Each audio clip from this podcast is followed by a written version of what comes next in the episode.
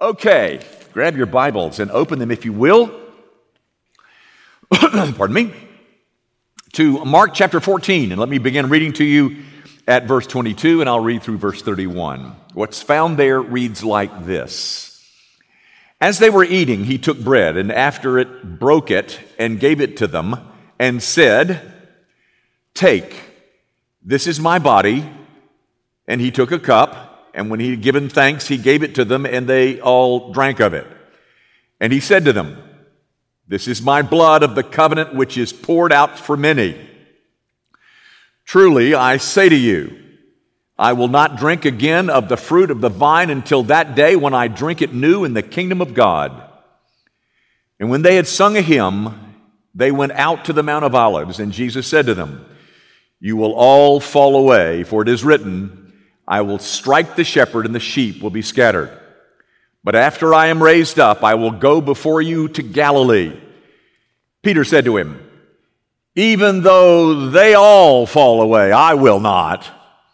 And Jesus said to him, "Truly I say to you, this very night, before the rooster crows twice, you will deny me three times."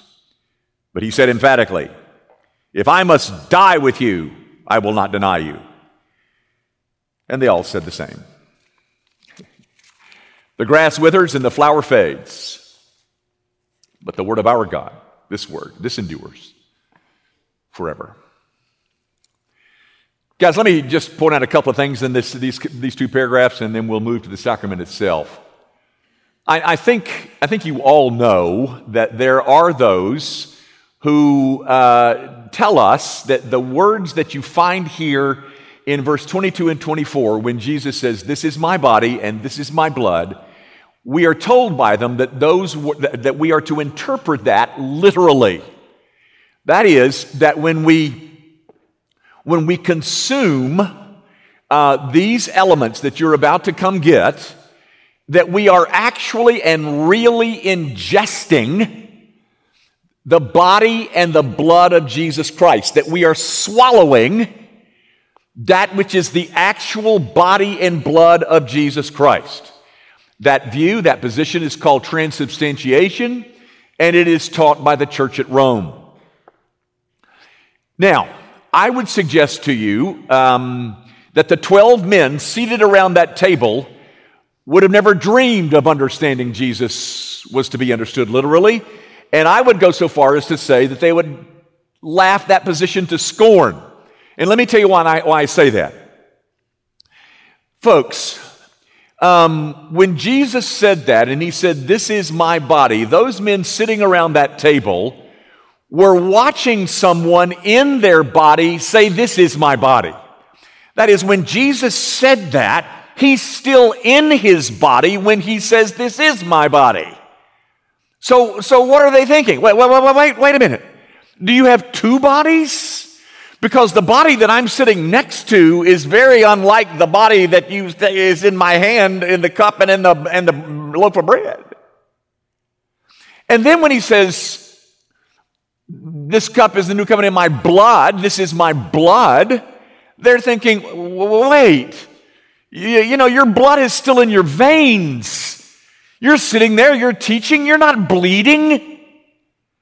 So they would have no idea, not the first hint that he was talking about literal body and blood, because the body and the blood was right there seated next to them.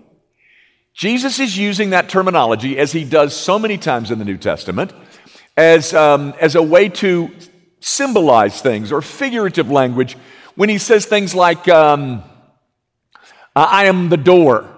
He doesn't mean that he's a flat piece of wood with hinges and a doorknob. But he's saying, my being a door represents the entrance into eternal life. And this is my body. This represents my body. This represents my blood.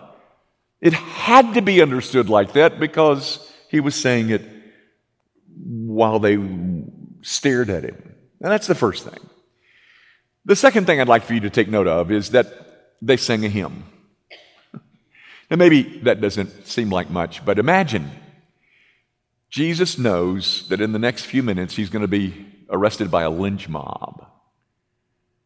and they sing a hymn? What calm, what confidence. He goes to pray there in the Garden of Gethsemane. And he doesn't say, all right, now guys, y'all stand guard over here. Everybody stand guard. And if you see any mobs that are any groups of people headed this way, let me know. He didn't see any of that. He sings a hymn because he knows, has confidence in that which he's about to accomplish. One other thing, which is really what I want you to see this morning, the thing that I wanted to spend more time on, is that I wanted you to notice Peter's blunder. Did you see it? In verse 27, Jesus says, well, you're all going to fall away. You're going to strike the shepherd and the sheep are going to scatter. And Peter responds like this, what? Huh, no way. Now they might. They might do that, but not me. We all know they're a bunch of ne'er-do-wells, but not them. I mean, they might, but they will? Yeah, I get it, but not me. Peter had an awfully high view of himself, did he not? There's a point I want to make, but before I make it, I want to tell you a story. It's a story that's found in 1 Samuel 4. You remember back then, 1 Samuel 4 era, Israel was being ruled by judges. Remember that? There's a whole book in the Bible called Judges, and that's what they were, a bunch of men who ruled in Israel. Well, the one that was ruling at that time was a guy by the name of Eli. He was a priest, and he had two sons whose name were Hophni and Phinehas, and they were both bad, bad boys. And so God comes to a boy of 8 to 10, his name is Samuel, and he says to Samuel, I am about to do something in Israel that when the people of Israel hear about it, their ears will tingle. And what God has in mind is a war between Philistia and Israel. And so in 1 Samuel 4, that war is described. So Philistia brings her army out and Israel brings her army out and they fight. On the first day of the battle, Israel loses. 4,000 men, 4,000 soldiers are killed. And so they return to their camp at night, and they are distraught. What has happened? How could this happen to us? Where is the problem here? What is the problem? And somebody within all that that moaning suggests that maybe we should go get the Ark of the Covenant.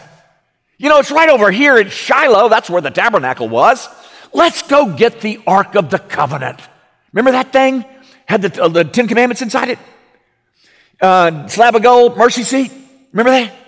Let's go get the Ark of the Covenant and bring it out to the battlefield. And when we get that thing on the battlefield, then we'll whoop them. All we got to do is go get that thing and put it out here, and boy, we'll get them then. Next day comes, another battle. Israel loses again. And this time it's 26,000 soldiers for a total of 30. 30,000 soldiers they lost. But guys, do you see the mistake that they made? They were thinking that if we can get that thing called the Ark of the Covenant, we can get it out here. They were viewing it like it was some kind of rabbit's foot, some kind of mystical religious object, you know, maybe some kind of incantation that we can all mouth. And once we do those right things, then we've done the right formula, and then we'll whoop them.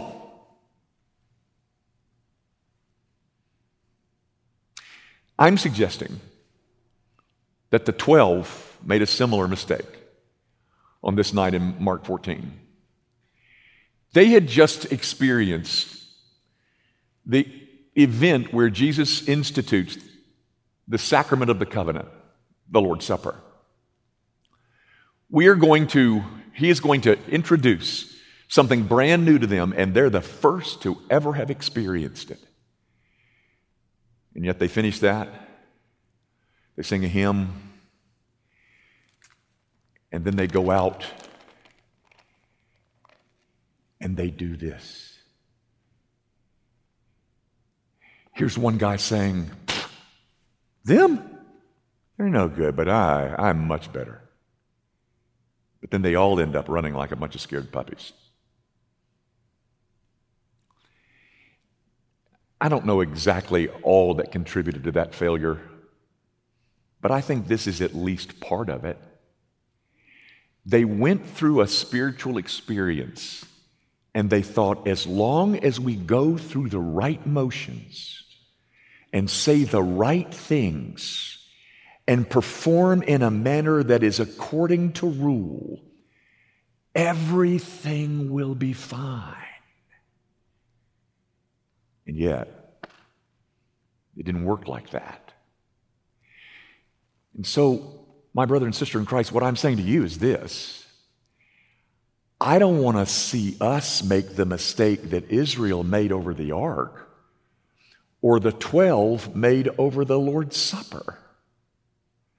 Because just because we can do that doesn't mean that we can't do this.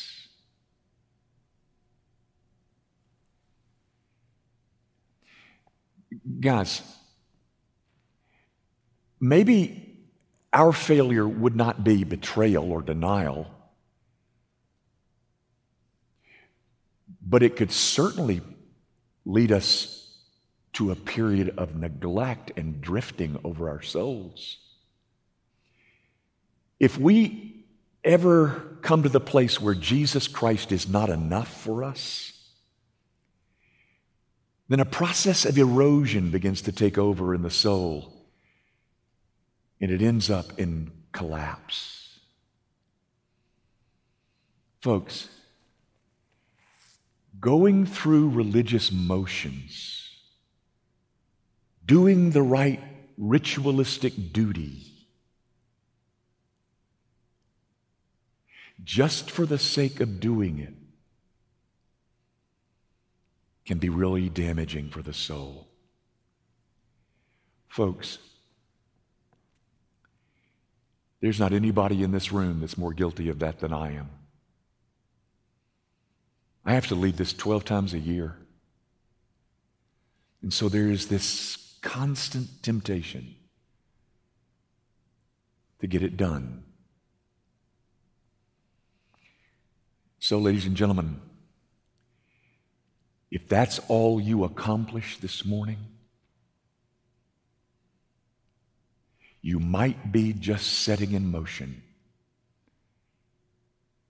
a period of neglect and drifting. This sacrament was not intended to be some kind of rabbit's foot for your soul.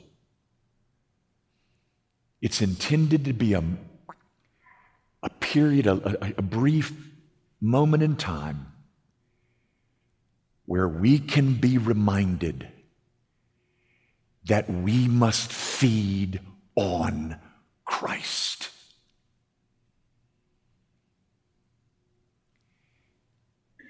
If that's not what takes place with you,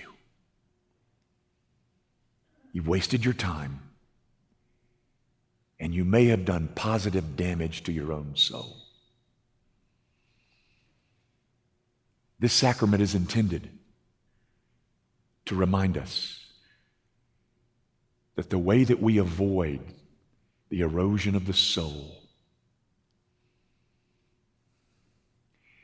is by feeding on Christ.